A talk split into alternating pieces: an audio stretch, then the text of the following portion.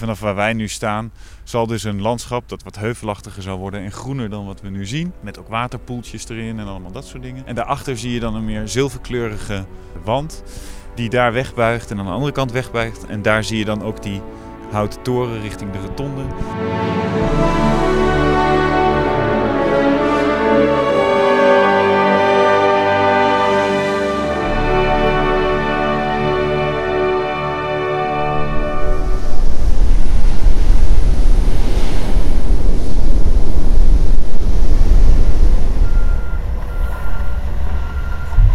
Welkom bij aflevering 6 van Wie, Wat, Waterstof. Mijn naam is Selwin Frenze en in deze podcast neem ik je mee op mijn zoektocht naar wat waterstof precies is, wat we ermee kunnen en wat we er al mee doen. Vandaag ben ik op de Maasvlakte, op de plek waar Shell hun nieuwe groene waterstoffabriek gaat bouwen, de Holland Hydrogen One. Ik spreek hier vandaag met Lijs Groenendaal van Shell en Vincent van der Meulen, de architect van de fabriek. Lijs, ten eerste goedemiddag. Leuk dat je hier kon zijn. Ehm, ja, want waar, waar zijn we nu precies? Wat gaat hier plaatsvinden? Ehm, nou, wij staan hier eh, bij wat eh, in de toekomst het waterstofconversiepark gaat worden op de Tweede Maasvlakte. Aan de rand van de duinen en van de dam van de Slufter gaan wij een eh, grote waterstoffabriek bouwen. Als we volgend jaar daarop de investeringsbeslissing nemen. Hier in dit hoekje tegen het Districtpark aan gaan we dan ja, hier groene waterstof produceren. Ja, en het project dat heet de Holland Hydrogen One. Ehm, kan je daar iets meer over vertellen? Want het is volgens mij niet alleen maar waterstof produceren, hè, wat jullie hier gaan doen. En we gaan eh, voornamelijk waterstof produceren. maar wat het concept is, is natuurlijk eh, dat we vanuit eh, een groene energiebron, de wind van Hollandse Kust Noord Windpark, Mhm. waar Shell samen met de Eneco de eigenaar van is en wat nu gebouwd wordt. Eh, de elektronen daarvan die komen hier via een, eh, een gridconnectie naar eh, de Tweede Maasvlakte. En dan hier gaan we door middel van een elektrolyseproces vanuit die elektronen en water waterstof maken. En dat, dat waterstof dat, gaat gebruikt worden in onze raffinaderij in Pernis. Waar het in het proces waterstof gaat vervangen die nu nog gemaakt wordt op basis van eh, fossiele, fossiele waterstof. Ja. Maar ook eh, in de mobiliteit waar eh, we hopelijk heel veel ja, vrachtwagens op waterstof gaan laten rijden. We hopen zo meer dan eh 2500 vrachtwagens per dag op, op waterstof te kunnen gaan laten rijden. En wat, is jouw rol hierin precies? Ik ben namelijk namens Shell ben ik verantwoordelijk voor de hele ontwikkeling van de fabriek. Dus eh, mijn team eh, doet zowel de, de engineering als de commerciële kant, als de permitting. En echt helemaal verantwoordelijk voor de bouw en, en de hele, de hele ja, mikmak eromheen. Ja, precies. Ehm, ja, je zei het net al even, de, de stroom die jullie gaan gebruiken voor, eh, door de electrolyzer te duwen, dat komt met name van de, van de wind af natuurlijk. Ja.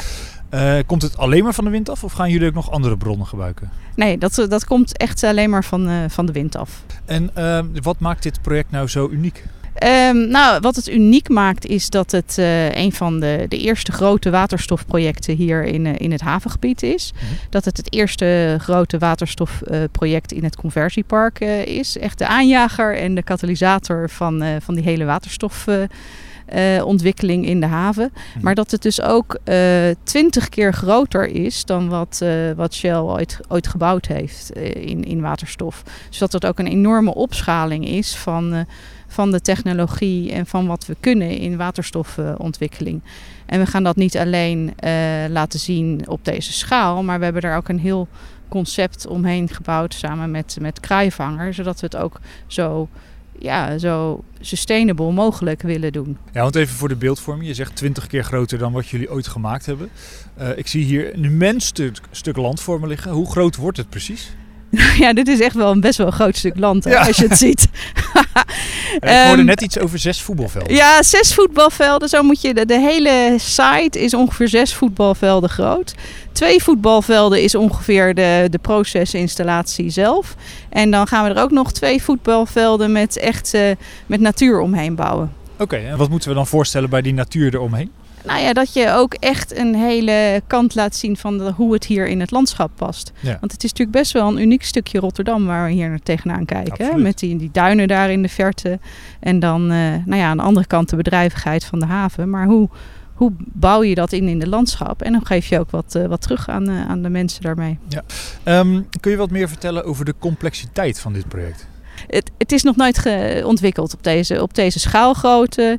Eh, deze technologie bestaat nog niet. We hebben eh, ervaringen met, met waterstof produceren natuurlijk aan de industriekant, maar op de fos- fossiele manier. Maar groene waterstof eh, op deze ehm, schaalgrootte ja, bestaat niet in de wereld. Dus Nee. we moeten nog heel veel leren. We moeten ook vooral leren van hoe we dat gaan opereren met, eh, op windenergie. Want de wind waait niet altijd. Eh, soms, ja, als het een, een dag heel hard waait of een dag niet waait, ja, hoe schakel je dat op? Schakel je dat af? En hoe reageren dan ook je afnemers daarop? Kunnen die met een profiel werken wat niet zo continu is? Ja. Dat is natuurlijk allemaal iets wat we uit moeten gaan regelen en, en gaan leren. Want even, eh, nou, je zegt het is nog nooit zo'n groot, zo'n grote waterstoffabriek gebouwd eigenlijk. Maar als we het dan even heel, heel concreet maken. ehm, de hoeveelheid waterstof die hier op één dag geproduceerd kan worden. Wat, eh, wat, ja, wat nou ja, dat is tussen de 50 en 60 ton per dag. En dat Ja. is dus ongeveer eh, equivalent aan 2500 van die vrachtwagens die je daarop kan laten Precies, rijden. ja. Op één dag. Eh, ja, je zei net al dat het een uniek project is, nog nooit eerder gedaan. Is dat ook de reden waarom eh, het project nu gestart wordt? Is dit gewoon de perfecte timing? Eh, ja, het is een beetje een perfect storm hè, nu. Van iedereen, waterstof is super hip. Het is de energie van de toekomst. Maar er moet wel een hoop gebeuren. Wil het allemaal netjes, netjes op zijn plek vallen. Ja. Aan de, zowel aan de regulatory kant als aan de nou ja, onder ontwikkeling kant. Bij de, bij de toeleveranciers. Bij, bij alle, alle plaatjes moeten echt eh, bij elkaar gaan komen. Nou ja, de- er ligt nu nog vooral heel veel zand voor ons. ja, Wanneer is eh, de, de planning dat eh, de schop in de, in de grond zou moeten gaan? Eh, nou ja, ik hoop er eigenlijk binnenkort wel wat bedrijvigheid te zien. Hoor. We hebben hopelijk volgend jaar, in de loop van het jaar, kunnen we de, de finale investeringsbeslissing nemen. Ja.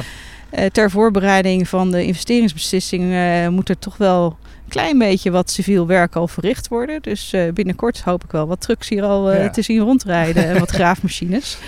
En eh, ja, als het dan eenmaal de investeringsbeslissing genomen is volgend jaar, gaan we met eh, volle vaart eh, aan Ja. de bouw verder. Precies. En dan wordt het hier echt pas druk. Nee, dat kan ik me heel goed voorstellen. En nou, als die bouw dan eenmaal bezig is, wanneer is dan de, de, ja, een beetje de globale planning dat die af moet zijn en dat die ook zou moeten gaan draaien? Ja, in de loop van 2024 hopen we weer klaar te zijn. En dan ja, waterstof te gaan produceren voor, eh, ja, voor het eerst in de haven van Rotterdam. Ja. En ehm, nou ja, dan, dan is die draaiende. Hoeveel personeel hebben jullie dan nodig om, ja, voor in de fabriek? Hoeveel personeel gaat hier werken? Nou, dat is eigenlijk best grappig. Omdat het een, eh, best een schoon, eh, schoon en rustig proces is, heb je niet zo gek veel nodig tijdens de productie zelf. We schatten man of twintig eh, voor, de, voor de operationele fase. Maar als je dat eh, doorrekent bijvoorbeeld naar toeleveranciers en, en, en bedrijvigheid daaromheen, ja, dat is een factor 2, 2,5 en, en, en ja, een heleboel eh, mensen die hier producten en diensten zullen gaan, gaan aanbieden. Ja. Maar ik denk dat je de, de echt de grote bedrijvigheid is tijdens de bouw. Dan hebben we hier echt ja, honderden mensen op site eh, lopen, plus een hele grote toeleverantie, van eh, ja, mensen in eh, allerlei warehousing, toeleveranciers en andere bedrijven. Ja, Dus dan heb je het al over een paar duizend mensen. Ja, oké. nou ja, dan, heb je dat, dan, dan is er veel, veel personeel naar aanloop. Maar dan in de fabriek zelf, ja, 20 man is, vind ik niet heel veel. Nee, ik Maar, ook niet. Maar dat, is, ehm, dat vind ik eigenlijk wel mooi aan zo'n zo'n installatie. Dat het eigenlijk ja, een heel rustig beeld geeft. En een heel rustig soort installatie is eh, qua onderhoud, maintenance en, en eh, ja, hoeveel overzicht je erover moet houden. Ja, precies. Eh, en het personeel dat hier gaat werken, wordt, is dat bestaand personeel dat omgeschoold gaat worden? Of zijn daar echt gewoon compleet nieuwe, nieuwe personeelsleden voor? Nou, daar zijn we dus nu heel erg hard over na aan het denken. Ehm, we hebben natuurlijk eh, in- binnen, binnen Shell eh, een aantal grote complexen hier in het havenbedrijf met eh, ja, heel goed personeel al, al lopen. Dus ik kan me zomaar voorstellen dat we ook ja, binnenskamers uh, gaan kijken wat we al hebben aan uh, skills die, die hier nodig zijn. Ja. Maar ik denk ook dat we echt moeten kijken van ja, wat voor soort profiel is nou de operator die hier in die waterstofplant komt, komt te werken. En daar, ja, daar zijn we nog niet helemaal over uit Nee. hoe dat eruit ziet. Nee, Ik denk dat we zowel van binnen als buiten daarop eh, moeten recruteren. Ja. Ehm, en als dan de, de, de plan draait, jij bent heel druk met eh, de aanloop er naartoe. Maar werk je hier straks zelf ook als het klaar is? Ja, dat zou ik wel willen. het wordt namelijk echt een heel, eh, heel vet gebouw en eh, een leuke omgeving. Maar ja, ik denk dat mijn, mijn taak is voornamelijk om te zorgen dat hij er komt. Ja. En hopelijk tijdens de bouw zal je hem hier ook vaak zien. Maar tijdens de, de operatie de hoop ik dat we echt mensen kunnen opleiden die daar meer verstand van hebben dan ik. Anders wordt het een zootje. Oké, oké. En als we dan even kijken naar, naar de omgeving. Want wat wordt de impact van, eh, van de Holland Hydrogen One voor de haven? Zoals je zei, je ziet één grote zandvlakte. Ja. Maar het is de bedoeling dat hier vier grote waterstoffabrieken komen, komen te staan. Dus eh, Holland Hydrogen eh, is de eerste. Ehm, omdat het de eerste is, is er een heleboel infrastructuur omheen nodig die er nog niet is. Er wordt een grote waterstofpijpleiding gebouwd door het, eh, door het havenbedrijf en Gasunie. Eh, we moeten hier een, eh, een gridconnectie naartoe trekken van, van Tennet. Daar, daar helpt Shell dus nu ook mee. En er moet een waterleiding komen van Evides, daar zijn we ook mee bezig. En doordat Shell nu echt meters maakt met die ontwikkeling, gaat die hele infrastructuur wordt ook eh, vlot getrokken. Dus het is Ja. hartstikke goed voor niet alleen Shell, maar ook die andere waterstoffabrieken die hier, eh, hier gebouwd gaan worden. Ja, je noemde al een paar bedrijven. Want eh, met wie en hoe werken jullie precies allemaal samen hier eh, in en rondom de haven eigenlijk voor dit project? Eh, nou ja, voor, voor, als eerst natuurlijk met het havenbedrijf. eh, ja, die is, dat is eigenlijk de speel in het web die een heleboel zaken natuurlijk faciliteert. Mhm. Ehm, dan, het, dan met, met Tennet eh, voor de 380 kilovolt aansluiting voor de elektriciteit. Eh, met Evides voor het water. Met, eh, waat- eh, met Gasunie en het havenbedrijf voor de, de waterstofpijpleiding. We werken natuurlijk samen met onze eigen EPC-contractor Worley voor de bouw. En met, met Vincent van Krijvanger en zijn team voor de, de hele design van het plan natuurlijk. Nou,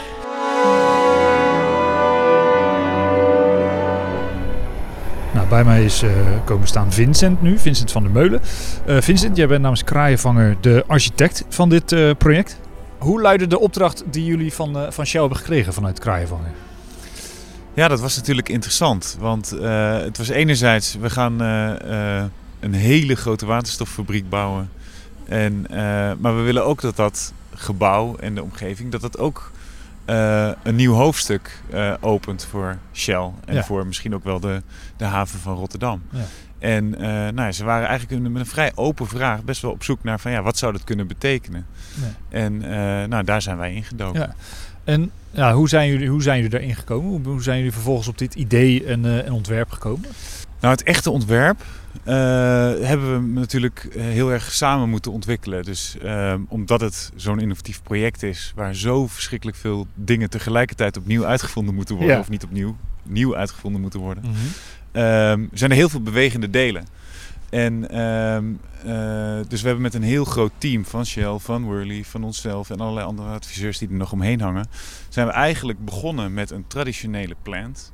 Waarbij je het plot pakt, een hek eromheen, zoals je, nou, je ziet het om je heen. Ja. Een hek eromheen en daar staan dan allemaal industriële installaties. Mhm. En vanaf daar zijn we gaan werken naar hoe kunnen we dit zo compact mogelijk maken. En hoe kunnen we dit daarna ook zo aantrekkelijk mogelijk maken. Ja. Wat voor rol kan de natuur hierin spelen. En hoe kunnen we dat ook allemaal zo circulair en duurzaam mogelijk te ma- maken. Om te zorgen dat die fabriek niet alleen iets nieuws produceert, namelijk groene waterstof. Maar ook dat hij op een nieuwe manier eh, functioneert als gebouw in zijn omgeving. En ook een voorbeeld stelt voor alles wat hier nog gaat gebeuren. Ja. En was dat nieuw voor jou? Heb je dit eerder gedaan? Of is dit, eh, Nou, we hebben wel op een aantal eh, projecten geprobeerd al die, die positieve footprint, zoals we dat noemen, op alle vlakken, dus water, lucht, te gaan bereiken. Ja. Ehm, maar de gedrevenheid waarmee Shell dit oppakt, die is wel vrij uniek. En, ehm, en eh, nou, de engineering power die er dan bij komt, die helpt natuurlijk ook. En eh, ja, dus in principe is die positieve footprint behalen nou ja, ze waren een tijdje mee bezig en dit geeft opeens een heel mooie versnelling. Uh, en zo'n waterstoffabriek van deze schaal, ja, dat is natuurlijk nieuw. ja, want uh, waar hou je dan nog meer rekening mee als je ook kijkt naar, naar het veiligheidsaspect? Ik denk dat er best wel wat bij komt kijken natuurlijk. Ja, heel veel. Uh, en dat is natuurlijk elk, elke keer een uh, nou ja, totaal on, onderdeel van... We hebben aan de ene kant hebben we het ontwerp. aan de andere kant hebben we de, de, de duurzaamheid en de positieve footprint. En veiligheid, dat zijn eigenlijk de drie nou ja, naast de functionaliteit natuurlijk, de vier uh, belangrijkste onderdelen waar we elke ontwerpbeslissing aan ophangen. Ja. Uh, veilig, duurzaam en daar steeds elke keer weer de juiste balans in vinden. En we hebben dat wel breed gedefinieerd natuurlijk. Het, is, moet niet alleen heel erg veilig zijn voor, we hebben het heel erg moeilijk voor onszelf gemaakt. Ja. Niet alleen veilig zijn voor mensen, maar het moet ook veilig zijn voor zijn omgeving en voor de, maar ook voor, de, voor het milieu. Voor, ja. uh, dus het is ook een brede interpretatie van veiligheid. Precies.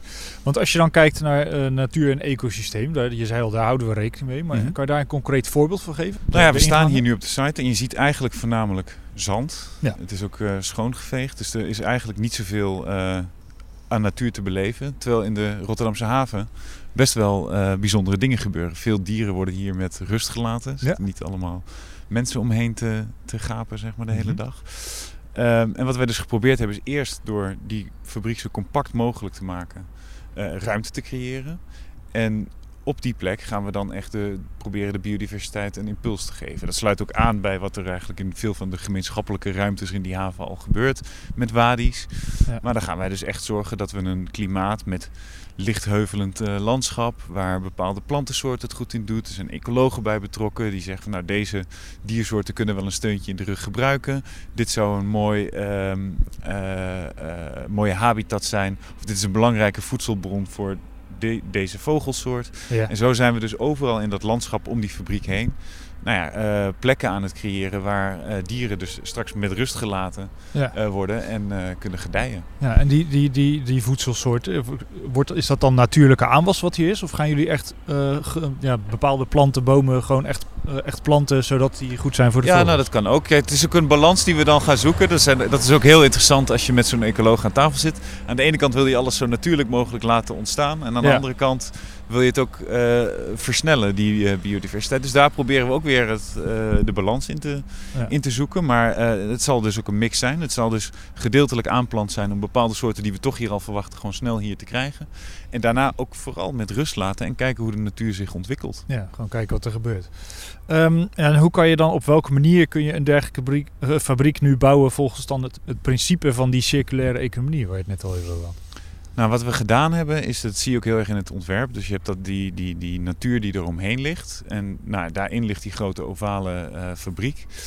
Um, met twee torens. Nou, wat we gedaan hebben, wat we proberen zo streng mogelijk met z'n allen te volgen, is dat we de, de, de natuur en die torens zoveel mogelijk volgens biobased principes opbouwen. Dus mm-hmm. uit de natuur komende materialen. Die torens worden zoveel mogelijk van hout alle uh, inrichting, alle uh, interieuronderdelen daarvan, zoveel mogelijk uh, natuurlijke materialen. Maar ja, die fabriek is natuurlijk super high-tech. Ja. En die beschermen we, alles wat er binnen gebeurt, met die schil die eromheen zit. Die vervult ook meteen de functie van het traditionele hek. Maar er wordt ook energie mee opgewekt, want er komen PV-panelen in. Dus die vervult een heel aantal functies en straks kunnen daar ook bezoekers omheen. En die technische kant, die maken we natuurlijk zoveel mogelijk met allemaal demontabel, zodat het later ook her te gebruiken is. We gaan nog het hele proces in van het duurzaam sourcen van al die materialen. Ja.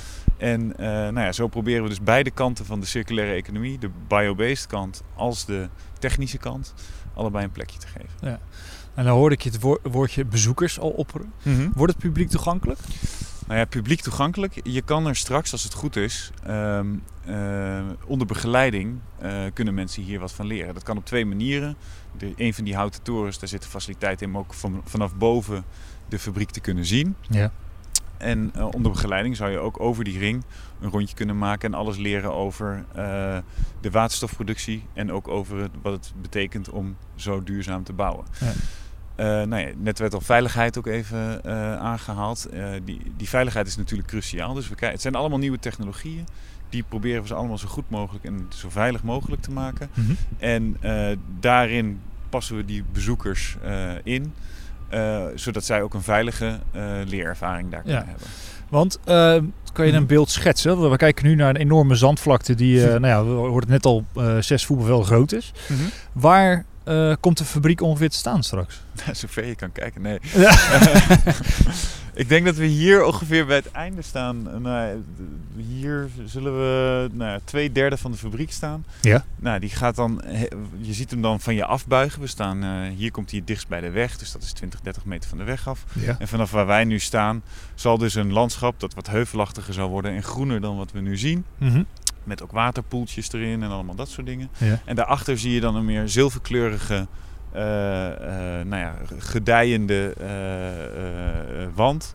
Die daar wegbuigt en aan de andere kant wegbuigt. En daar zie je dan ook die houten toren richting de rotonde. Ja. Zie je die houten toren? Nou, die was een dikke 40 meter hoog. Ja. Die zie je dan als icoon daarop. Nou, dat, dat is denk ik het grootste zicht hier.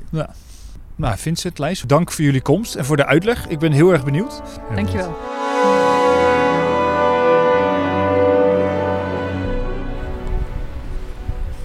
Dat was hem, de zesde en laatste aflevering van Wie Wat Waterstof van dit seizoen. Mijn dank gaat uit naar Lijs en Vincent voor hun deelname aan deze aflevering. En naar iedereen die heeft meegewerkt aan dit seizoen van Wie Wat Waterstof. Ik begon deze podcast met nul kennis over waterstof. Nu heb ik gezien waar waterstof geproduceerd wordt, heb ik ontdekt wat de plannen zijn met waterstof en heb ik zelfs mogen rijden in een waterstofauto. Wat heb ik veel geleerd en ik hoop jij ook. Wil je nou nog veel meer weten over waterstof en deze podcast? Check dan portofrotterdam.com slash waterstof. Vergeet je niet te abonneren op de podcast en een rating achter te laten, want dan worden wij weer beter gevonden en daar worden we blij van. Voor nu, bedankt voor het luisteren.